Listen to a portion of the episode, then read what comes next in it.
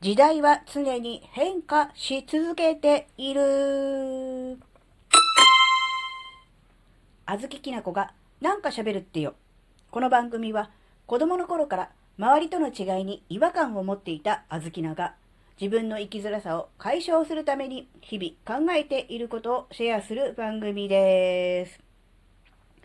こんにちは、あずきなです。うーんとね、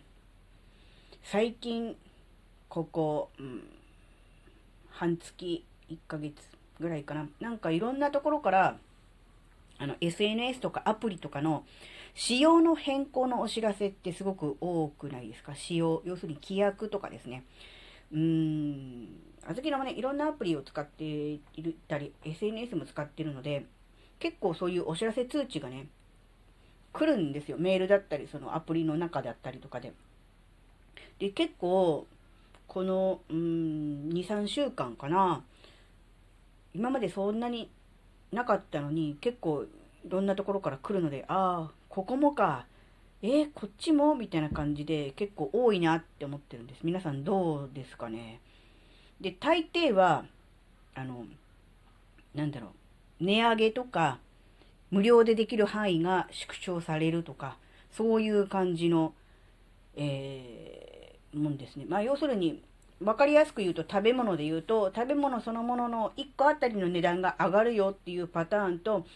1個あたりの値段、あるいは無料で使える範囲は一緒なんだけど、その、なんだろうな、1個の袋の中のお菓子の、うん、食べ物のその容量が減るよみたいな、そういう感じですかね。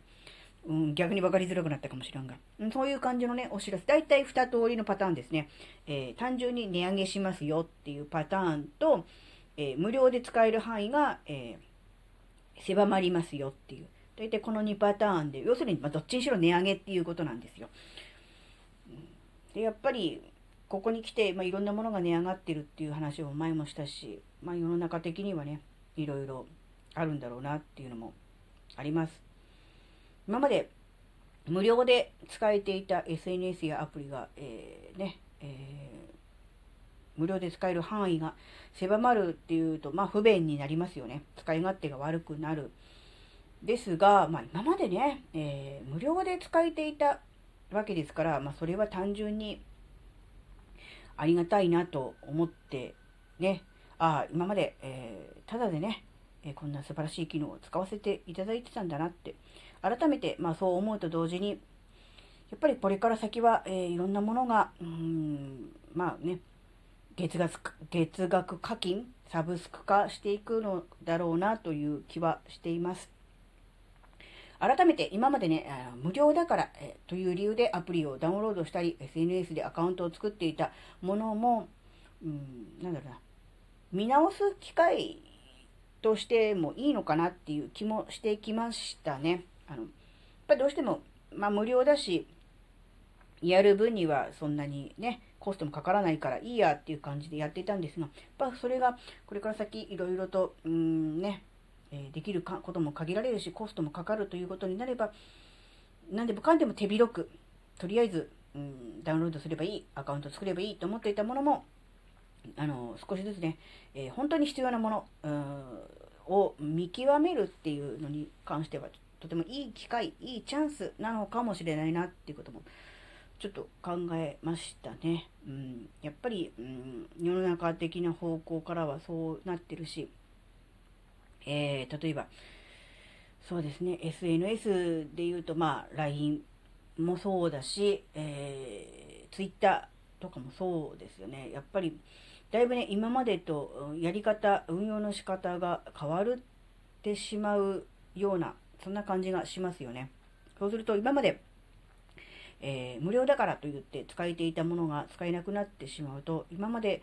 通りの運用方法、活用方法ではいかなくなりますよね。お金を払って課金して、今まで通りの活動をするのか、あるいは無料の範囲内でできることに留めておくのかっていうものの選択も、えー、しなければいけなくなりますよね。なのでまあ、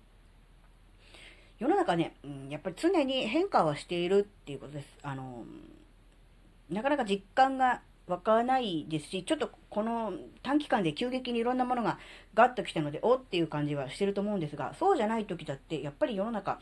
変わっていたんだと思うんですよね。ただやっぱりその変わる変化のスピードが緩やかだったためになかなか気づかなかった。まあ、しれっとね、サイレント値上げとかね、そういうことも、サイサイレント規約変更みたいなこともあったのかもしれませんが、ただやっぱり、うん、それでも世の中は変化しているし、変化し続けているのだろうっていうことですね。大事なことはその変化の波を、うん、きちんと捉えておく、変わっているんだなっていうことをしっかり認識しておくっていうことと同時に、その変化そのものに右往左往しない、あたふたしないっていうことですね。やっぱりあの、変わらないこと、これから先も同じことが続くということを前提に物事を考えている人生を設計してしまうと、変化が起きた時、その変化がね、自分にとってあまりあの都合の良くないことだったりとかすると、特に、えー、当てが外れたとかね、そんなつもりじゃなかったのにみたいなことになって、えー、まあ、ダメージも大きいし、うん、右往左往しがちですが、うん、常にあの世の中は、えー、変わっているんだと。変化しているんだと。だから、なんだろう、その変化のこう波ですね。波がないこと、穏やかな水面、水面であるということを前提に、えー、後悔をして、後悔はあの、泳ぎ出すとか漕ぎ出すっていう方の後悔ですよ。していくのではなくて、波はあるんだと。その波も、うん、時によってこう穏やかな時もあれば、こうアップダウンの激しいね、嵐のような時もあるんだと。やっぱだからそれに対してこう自分がどういうふうな身の処し方をするかね、考え方をするのか、そしてそれに対してどう備えておくのかっていうことを、やっぱりこう考えておく。その場その場で、うん、そうなった時に、まあ、考えるっていうのも、まあ確かにね、え、予測不可能ですからね、すべてのことを予測して全部備えておくのは無理ですが、でも予測できることは予測しておいた方がいいし、予測ができない想定外のことが起きた時でも、うん、慌ててね、えー、慌てふためく右往左往するのではなく、うん、なんだろう、2の手3の手を出せるって言ったらおかしいですけど、うん、それがダメでもこれがあるというような、うん、ものがあると、うん、あまりこう、心がね、揺らがず、どっしりとしていられるのかななんてこともちょっと考えましたね。まあ、どっちにしても、これから先、今以上にもっと変化は激しくなるだろうし、状況は目まぐるしく変わっていくと思います。うん1年前、半年前に言われていた、えー、運用方法やノウハウがもう通用しないよっていう話は以前したと思うんですけど、多分ね、うん、1ヶ月前、2ヶ月前のやり方ももう今すでに通用しなくなってるんだろうなっていう、そういう感じはしていますね。あの、だから答えなんかないし、うん、正解なんてものも多分ないんでしょう。これやってれば間違いないとかね、再現性が高いノウハウとかね、それもね、その時点ではそうだったかもしれませんけども、今もうすでに時代は変わっているので、その情報が出回った時点でもその情報は通用しないんだろうなって、そういう感じの、えー、速さですよね。って思うと、うん、情報を追いかけて、えー、ね、最新情報、最新トレンドを追いかけていって、えー、常に、えなんだろうな、うん最適な効率のいいものを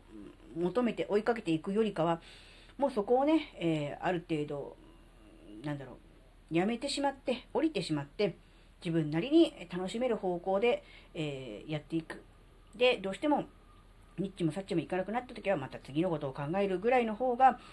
柔軟性という意味ではいいのかなって思うんですよね。やっぱりあのー、強いこととかを求めがちですけども、強さってやっぱりこう、それを上回る圧力がかかれかかればポキリ折れちゃうんですよね。だけど、しなやかであれば、柔軟性があれば、え一度はね、こう、こう、圧かけられて、こう、くたっとこう下がったとしても、その圧が弱まれば、こう、スッと元に戻りますよね。よくあの、しなやかな竹が、うん、こう、元に戻るようにとかってよく言うけど、ああいう感じですよね。なので、えー、強さよりもしなやかさ、柔軟性を求めるとね、そう大事にするっていう、そういう方がね、いいのかなって思います。あのー、まあ、これから先どうなるか本当に不透明だし、何が起こっても、うん、驚かない、そういう、うん、ものになってきてるのかな、今まで以上にね。けどやっぱり、そんな中でもね、えー、自分自身が心穏やかに、うん、過ごすためにはね、やっぱりあの、なんだろうな、目の前のそういう出来事のみに注目してそこでこう一喜一憂するとかね右往左往するのではなくもっとね広い視点広い視野そして長いスパンで物事を考えるっていうことが大事かなっていうのをねちょっと考えました。なので今回はこんなお話でした。はい、えー、今回のお話があなたの生きづらさ解消のヒントになればとっても嬉しいです。ここまでお聴きくださりありがとうございました。それではまた次回お会いしましょう。バイバーイ。